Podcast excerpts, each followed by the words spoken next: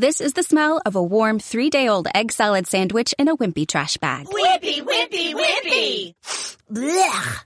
And this is the smell of that same sandwich in a hefty, ultra strong trash bag with new Fabuloso lemon scent. Hefty, hefty, hefty! Smell the difference? When life gives you stinky, get Hefty Ultra Strong with new Fabuloso lemon scent. It smells like clean, freshly picked lemons. So no matter what's inside your trash, you can stop the stink and smell the lemon.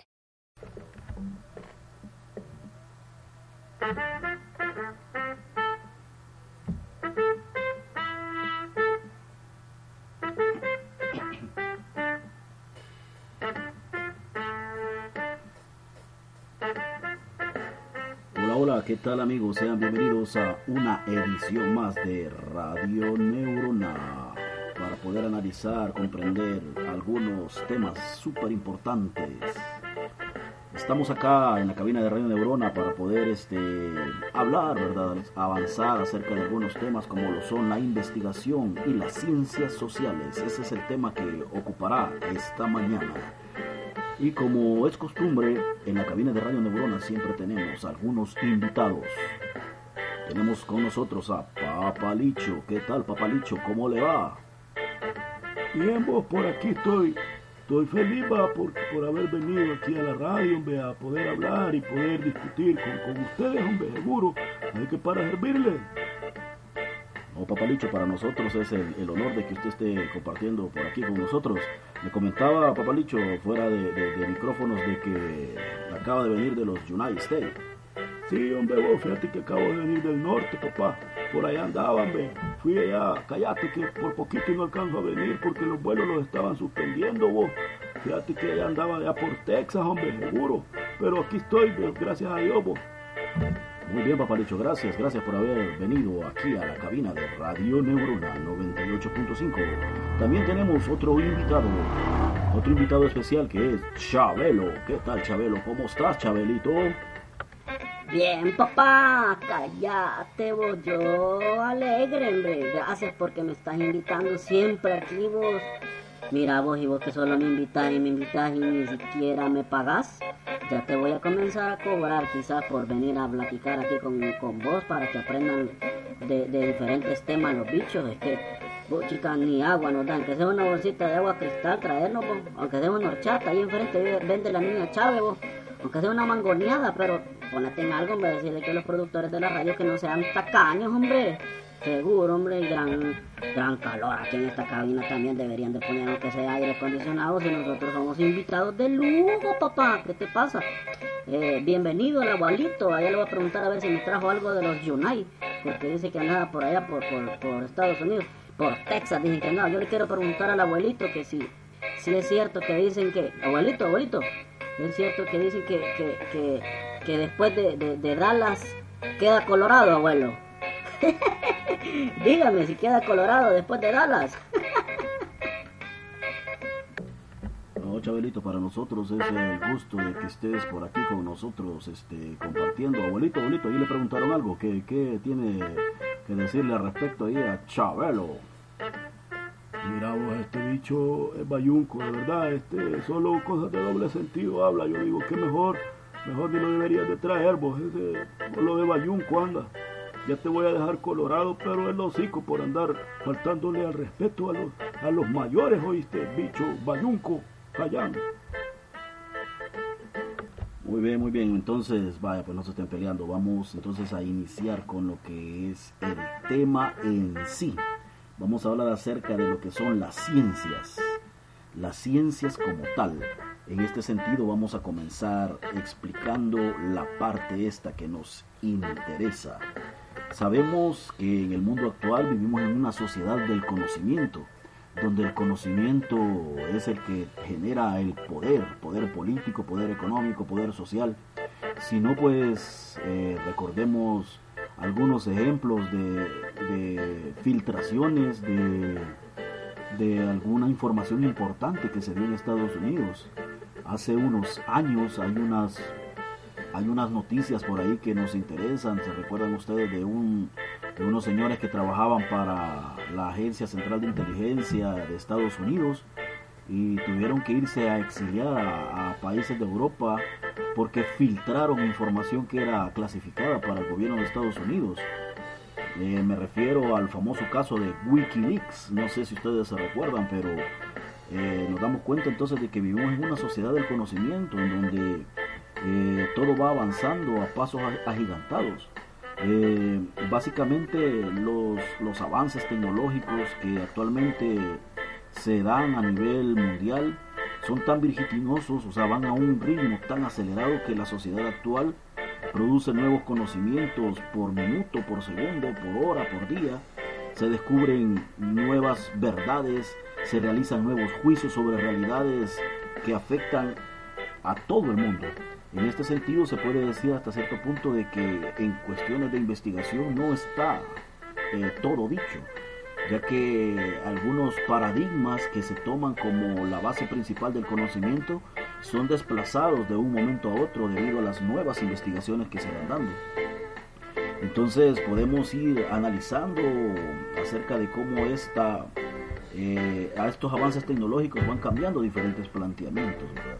Entonces también podemos hacer alguna mención acerca de algunos científicos como por ejemplo Francis Bacon, que enfatizó en el trabajo científico debía realizarse mediante las observaciones que deben validarse y tener una aptitud escéptica, o sea, no creer todo lo que científicamente nos proponen hasta no haber comprobado a través de diferentes hipótesis y no aceptar las explicaciones que no se pueden probar por la experiencia sensible.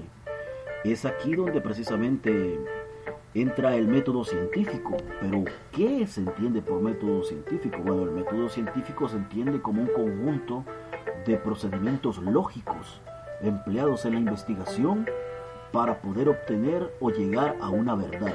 Eso es precisamente el método científico. Vuelvo a repetir. El método científico es el conjunto de procedimientos lógicos empleados en la investigación para poder llegar a obtener una verdad. Ahora, ¿cuál es el propósito principal que tiene el método científico? Bueno, el propósito principal es eliminar el criterio subjetivo y la elaboración del conocimiento. ¿Qué significa esto? De que pretende llegar a una verdad que hasta cierto punto, si bien es cierto, no es absoluta, pero sí a través de una hipótesis se puede comprobar y puede llegar a dejar, dejar de ser una teoría y se convierte en una ley universal, en una ley científica, ¿verdad? Entonces el método científico se caracteriza por ciertos atributos que le dan sentido y seriedad al conocimiento. Vuelvo a repetir, el método científico se caracteriza por ciertos atributos o características que le dan sentido y seriedad, le dan rigurosidad al conocimiento, le dan fortaleza. Eh, las características principales o los atributos principales de este método científico son precisamente, ahorita se los menciono, tenemos que el método científico es fáctico. ¿Qué significa que es fáctico? O sea que se basa en hechos, en hechos reales, no en hechos fantasiosos ni en hechos de historietas, sino que se basa en hechos, hechos concretos. Por eso se dice de que el método científico es fáctico. Otra característica es de que el método científico es sistemático. Sistemático, ¿por qué es sistemático? Porque lleva un orden. A la hora de llevar a cabo o implementar el método científico, se lleva un orden. Otra característica o otro atributo del método científico es de que el método científico es lógico. Es lógico porque puede ser contradictorio.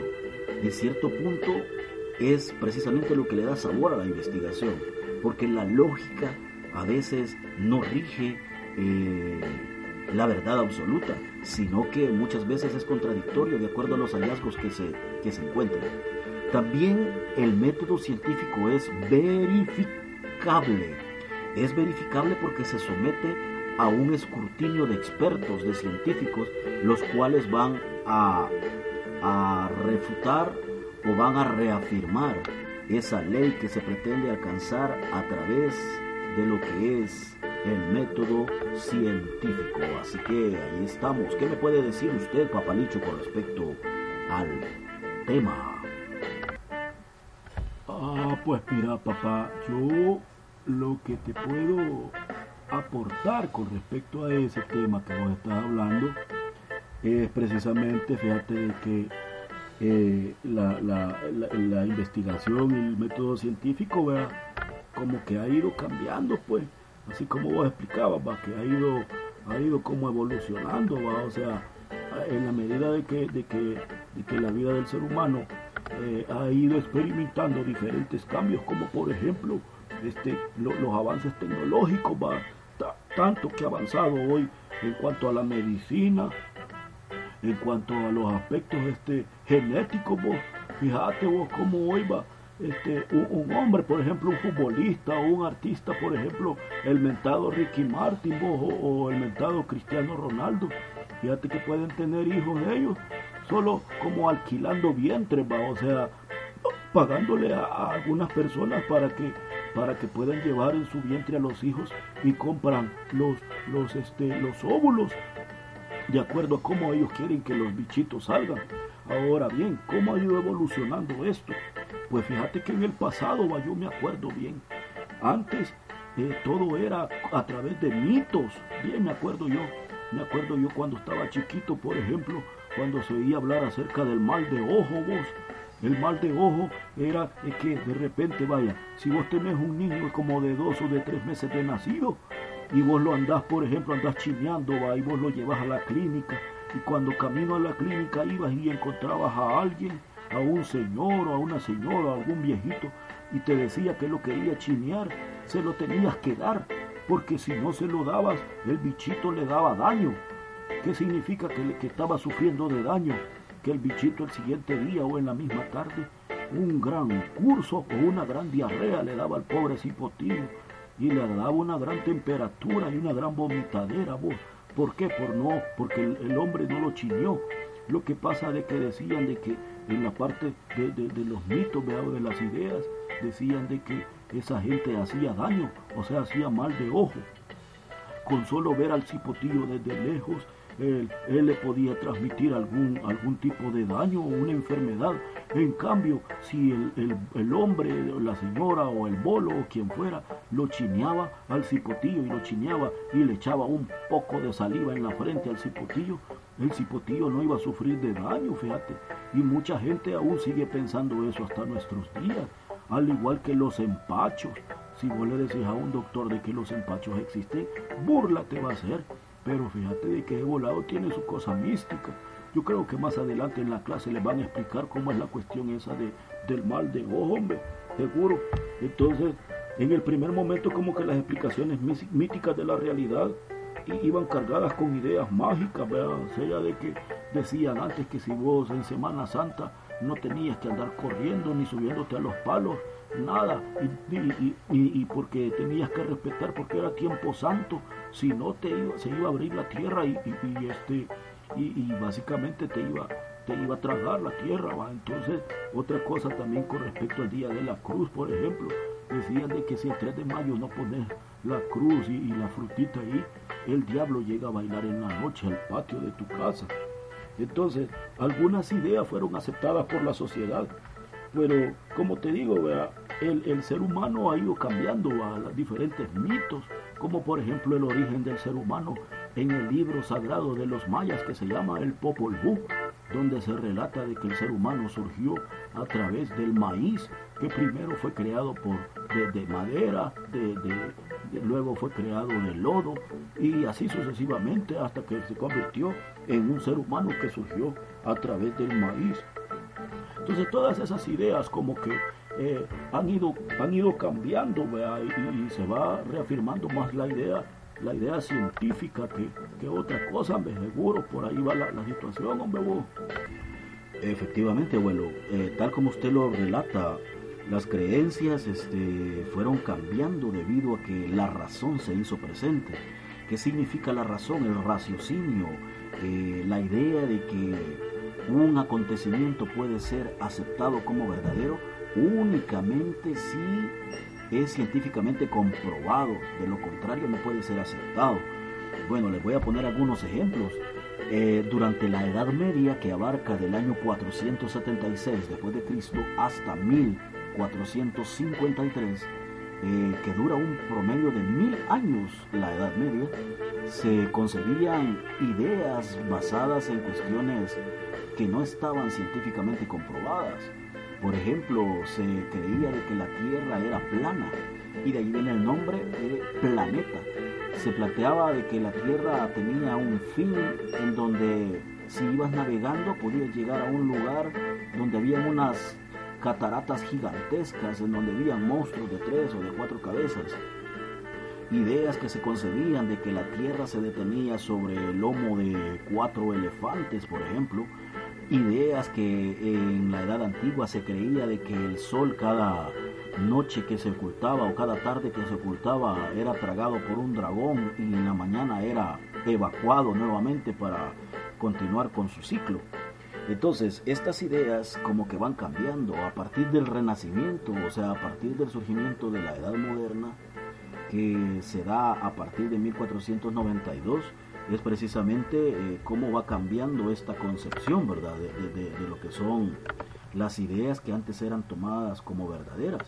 Y hay de aquel que no lo aceptara, porque si alguien decía que la Tierra era redonda, le daban en la nuca, pues. Bueno, si no recordemos el caso de Galileo Galilei, el cual este, tuvo que retractarse porque si no, la Santa Inquisición, que era la máxima autoridad durante el periodo de la Edad Media, le van a dar chicharrón al cipote. Entonces, es bien, es bien lógico cuando se dice que a partir de, de las ideas del Renacimiento la sociedad puso en tela de juicio todas las verdades medievales. Todas estas verdades medievales estaban basadas sobre todo en creencias religiosas, más que en la razón.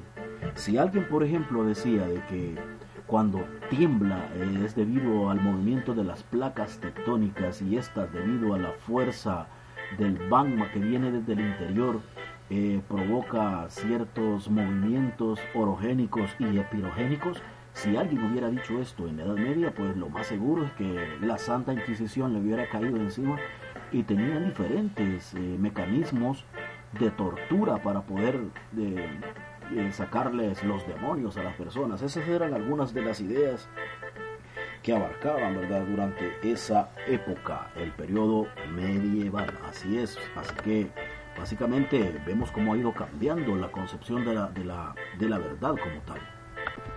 Ok, ok, tal como lo planteaba Chabelito, podemos entender entonces que para poder obtener el conocimiento científico es muy importante basarse en las ciencias sociales.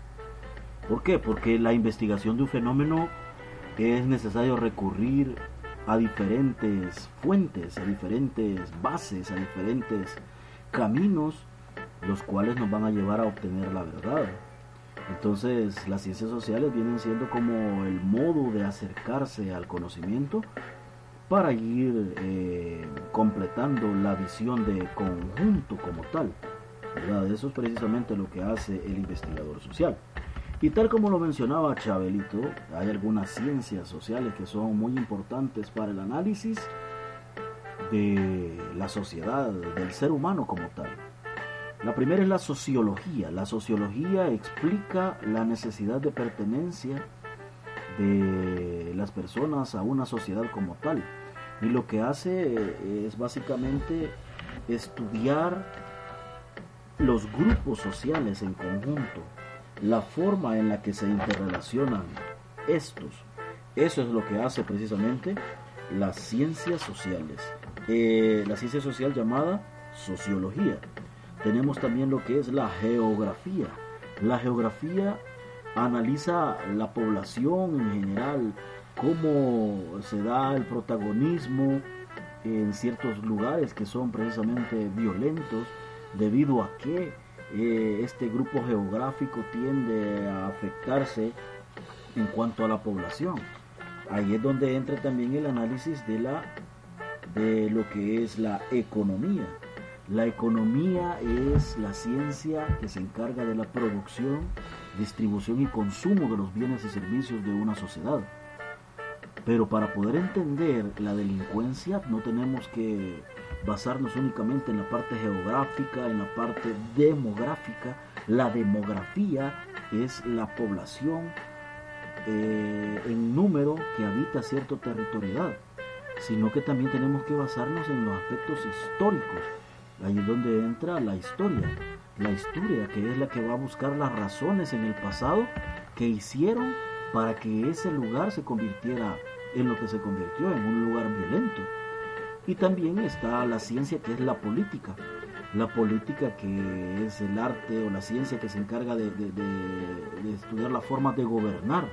Pero hay que entender qué políticas han fallado por parte de las personas que conducen el país en esos lugares para que haya llegado a los niveles de violencia que hasta el momento han llegado. Eh, tenemos lo que es la antropología, que estudia el ser humano en su dimensión cultural e histórica. ¿Y qué es lo que va a hacer la antropología en una problemática como por ejemplo en la violencia? Va a observar cómo este fenómeno va afectando la cultura o cómo ha sido afectado por otras culturas a través de la transculturación de los medios de comunicación o a través de las personas que fueron deportadas en cierto momento después de la firma de los acuerdos de paz. Entonces, el ser humano básicamente es la única especie que reflexiona sobre su pasado, sobre su presente y sobre su futuro. Lamentablemente, el ser humano también es el único que muestra aptitudes que ni en los mismos animales se ven. Una crueldad infinita en donde si un animal, por ejemplo, un leopardo, un león, eh, mata a una cría de un elefantito o de una cebra, lo hace por instinto de conservación, porque tiene hambre y porque tiene que comer. ¿Verdad? En cambio, el ser humano no actúa por instinto, muchas veces actúa por ambición, muchas veces actúa por nada más porque se deja llevar por, por situaciones que lo arrastran hasta ahí. Por ejemplo, muchas personas eh, se drogan para robar y roban para drogarse. Entonces es allí el ejemplo donde tenemos que ir entendiendo que eh, el objetivo principal de estas ciencias es ir tratando de explicar las razones del por qué ocurre algo. Tenemos también lo que es la geografía física, estudia la superficie terrestre, sobre todo los fenómenos como el relieve, el clima, la vegetación y las poblaciones. Entonces, e, ¿cómo es que el ser humano se interrelaciona dentro de esa geografía? ¿Qué es lo que necesita para sobrevivir, para subsistir? ¿Cómo es que echa mano de los recursos? Y aquí es donde viene la idea de, del desarrollo sostenible, donde el ser humano no va a terminar con todos los recursos de una vez, sino que va a ir pensando en las generaciones futuras. Tenemos también lo que es la geografía humana, cuyo objeto de estudio se centra en la reflexión sobre la relación que existe entre el ser humano y el entorno natural que habita. Generalmente la especie humana se ubica en todas partes del mundo. No hay rincón del planeta donde el ser humano no haya llegado, a excepción de las profundidades del océano, que son zonas desconocidas, pero eh, la geografía humana hace un estudio acerca de cómo el ser humano se interrelaciona con el medio, con el entorno que habita.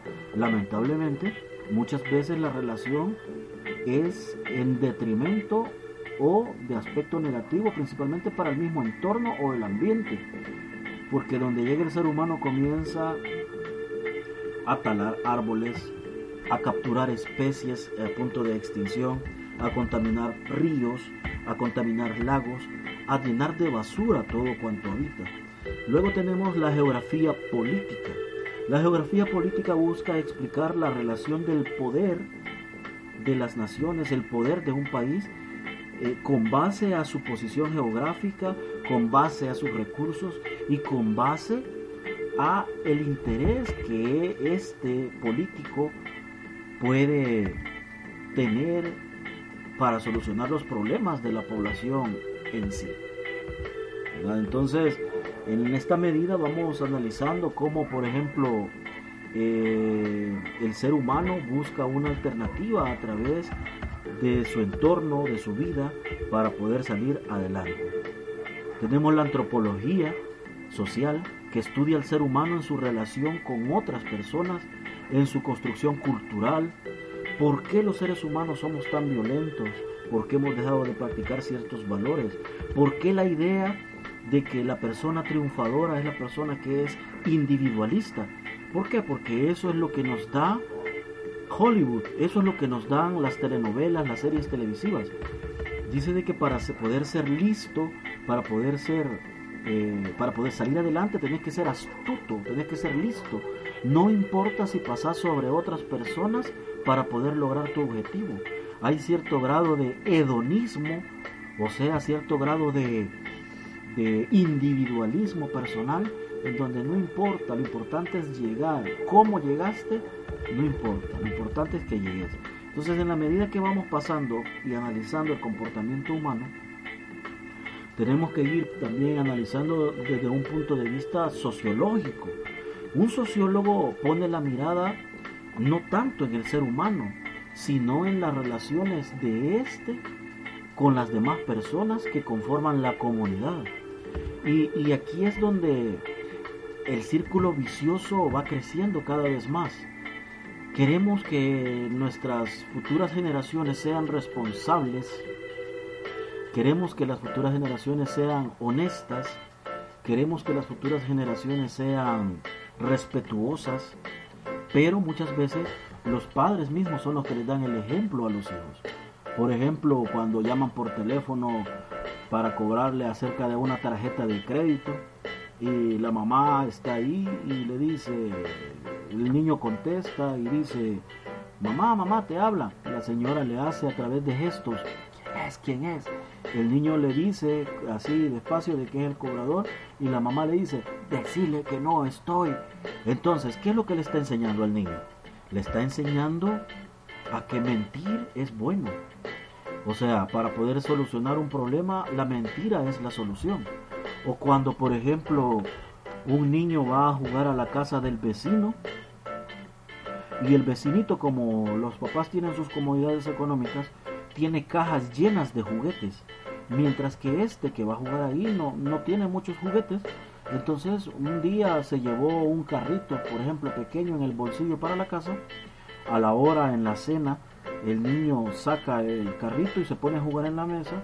El papá lo ve o la mamá ve que tiene ese carrito y la mamá le dice, ¿y ese carrito de dónde lo sacaste?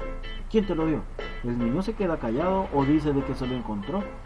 La mamá le dice, ajá, de allá de donde Juanito te lo trajiste, ¿verdad? ¿Por qué andas trayendo cosas que no son tuyas? El papá solo se le queda viendo y le dice, ay, déjalo, vos ese bicho tiene bastantes juguetes, ahí los deja tirados todos en el patio. ¿Qué le están enseñando al niño? Le están enseñando a que robarle a las personas que tienen mucho es bueno. Entonces, básicamente vemos cómo esta idea del ser humano y la problemática que embarga a la sociedad como tal es muy compleja y tenés que analizarla desde de diferentes puntos de vista. Entonces, así es como se analizan los diferentes fenómenos sociales.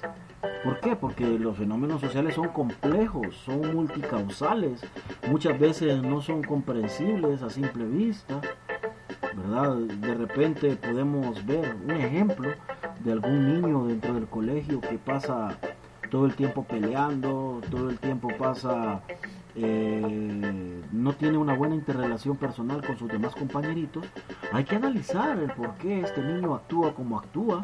A lo mejor fue víctima de bullying cuando estaba pequeño y su mecanismo de defensa es mostrar la agresión hacia los demás. A lo mejor es lo que recibe en casa y es la única forma en la que él puede expresarse. ¿Verdad? Entonces hay un sinfín de fenómenos que se tienen que entender porque son complejos. Cuando alguien se prostituye, por ejemplo, no lo hace precisamente porque esa mujer es ninfómana y porque le encanta y le encanta el sexo, no. No, no, no, hay que entender por qué, por qué esa mujer se prostituye, porque la lógica indica que no ha de ser bonito, ni ha de ser una ganga, ni ha de ser satisfactorio físicamente ni psicológicamente para una mujer atender, por ejemplo, 20 clientes en un día. Imagínense el dolor, el cansancio, eh, tener que estar sintiendo el olor, el sudor de, diferentes clientes, etcétera, etcétera. Hay que entender, a lo mejor quizás esta jovencita fue una madre soltera en su periodo de adolescencia y su familia le dio la espalda y la sacaron del lugar donde habita y tuvo que prostituirse para poder sobrevivir o, o qué sé yo, o sea, hay un sinfín de elementos que se tienen que entender. ¿Por qué las personas optan por meterse a las pandillas? ¿Por qué las personas optan a, a convertirse en ladrones, por ejemplo, en andar asaltando para arriba y para abajo? O sea, tampoco estoy justificando, pero sí son, son cosas que se tienen que entender desde sus raíces. Yo siempre he dicho que nada pasa por accidente, todo es consecuencia de algo. Muchas veces las situaciones que vivimos en casa, eh, desde pequeños, muchas veces nos dejan traumados y nos conducen y nos marcan para toda la vida. Entonces, el desafío que se tiene a través de los científicos sociales es investigar la realidad, pero tratar de investigarla de una forma que sea coherente y que tenga ética también, porque muchas veces las investigaciones sociales se hacen únicamente para beneficiar ciertos grupos de poder en las sociedades. El investigador social tiene que ser una persona éticamente responsable para poder llevar a cabo una verdad, que una verdad que sea eh, concreta y que no sea eh, que, que sea objetiva precisamente. Y usted, Papalicho, ¿qué nos tiene eh, que, que, abonar con respecto a este tema que estamos analizando en este momento, Papalicho? ¿Qué, qué, puede, ¿Qué puede aportarnos en cuanto a sus ideas, a su conocimiento? Me voy, ¿por qué me decís que tengo que abonar? ¿Cómo que en la milpa estamos vos? Habla bien, hombre, cipote. Vos no te das a entender. Pues mira, yo lo que tengo que explicarles a estos cipotillos es de que existen diferentes tipos de investigación. Vaya, existe una explicación, una, una, una investigación eh, exploratoria. Esa es la primera investigación que les voy a explicar. Exploratoria. La, la, investigación exploratoria incursiona en temas que no son muy, no son muy desarrollados, o sea, en temas que, que, a lo mejor no, no, no, no son muy trascendentales. Por ejemplo, a estos hipotones, ahí en la hoja de tarea que, que vos les hiciste, ahí aparece este, que ellos tienen que llevar a cabo unas encuestas en los grados de tercer ciclo y bachillerato para poder abordar, por ejemplo, cuántos de ellos han probado alguna vez el tabaco, por ejemplo, ¿verdad? O, o, o cuántos algunos de ellos se han emborrachado hasta perder la conciencia. Son temas como quien dice que se exploran en la vida diaria, ¿verdad? O sea, son temas los cuales sí son importantes. Por ejemplo, en el caso del tabaquismo, imagínate vos un bicho que tenga 15, 16 o 17 años y que ya se esté fumando una cajetilla de cigarros al día, eso es preocupante. Ahora bien, hay que analizar, como decías anteriormente, vea, en el aspecto exploratorio, hay que entender de dónde fue que aprendió a fumar este cipote, cómo es que comenzó a fumar, porque muchas veces, fíjate que los adolescentes que, fuman, muchas veces es consecuencia de que los papás también son, son fumanchú, o sea, son fumones, pues. Muchas veces eh, eh, los que son alcohólicos o que ya se han puesto unas grandes sirindangas y que han quedado hasta tirados o, orinados en las fiestas y, hasta vomitados y todos los bichos y ellos cuentan que a los 15, 16 años ya se han puesto una gran verguereta que ni siquiera saben dónde han amanecido y dicen, y mira vos y qué hice anoche, no me acuerdo. Imagínense qué vergüenza, niños, tan cipotillo y ya, y ya quedó hasta fondeado. imagínense tirado allí en dormidito cualquiera lo puede agarrar y, darle molote, pues, o sea, parece hasta chistoso, pero es cierto, se han dado casos de cipotillos que fondeados los han compuesto, ¿verdad? Y en la mañana ahí amanecen todos descompuestos los cipotillos porque les dieron mololongo. Entonces, hay que entender desde el punto de vista de la investigación exploratoria de dónde es que viene esta problemática. Fíjate que, por ejemplo, mira, en, diciembre, cuando los papás les compran cohetes a los bichos, fíjate bien, fíjate bien, cuando los bichos salen a reventar los cohetes al patio, muchas veces si los papás les gusta zamparse los talegazos, o sea, echarse los tragos, pues están los papás en lo mejor de, de bailar la música de Aniceto Molina y va de bailar y tragar y bailar. Los bichos ahí aprovechan porque pues si como los papás andan bien sonados, logran echarse sus traguitos también ellos, vea. Y también dicen los bichos, mira papá, fíjate de que este, la candela se me apaga para reventar los cohetes. Y si ando un tizón me puedo quemar. Voy a encender un cigarro, viste, para poder reventar los cohetes y andan con el, con el cigarro en el hocico. Ahí dicen que andan reventando cohetes y fumando andan los hipotes. A veces los bichos dundos, en vez de tirar el, el cohete, tiran el cigarro y zampan el, el, el, cohete en el hocico. Tal vez así se les quitara la maña de andar fumando.